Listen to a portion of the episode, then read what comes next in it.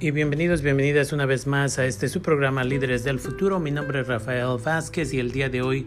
tengo información más reciente acerca de aplicar para DACA por primera vez, ya que nuestros abogados y abogadas han tenido consultas y el día de hoy me llamaron para avisarme qué es lo que están pensando en estos momentos acerca de aplicar para DACA por primera vez.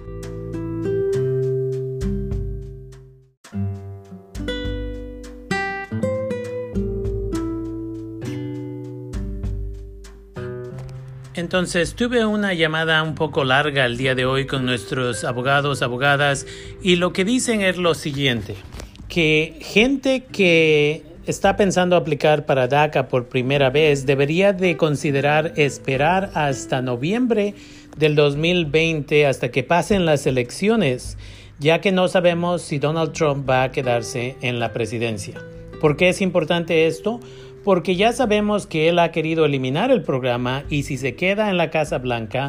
para mediados del 2021 posiblemente podría eliminar el programa y en esa situación también sabemos que el, jefe de inmigración anteriormente lo ha dicho públicamente que él estaba esperando que la Corte Suprema decidiera que podían eliminar DACA para que así el siguiente día él mandara a sus agentes a recoger a todas personas que tienen DACA. Entonces, gente que está aplicando por primera vez para DACA debe considerar si quieren tomar el riesgo de proveer toda su información al gobierno federal sin saber si Donald Trump se va a quedar en el poder.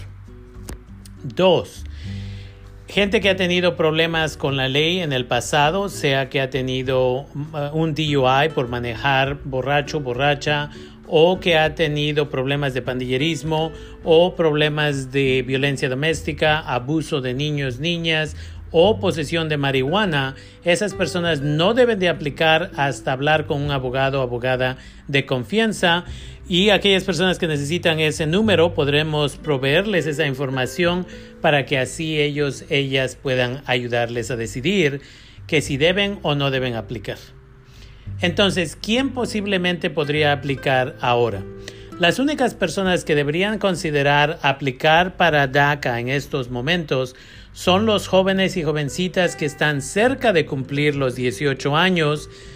yo diría más o menos en diciembre.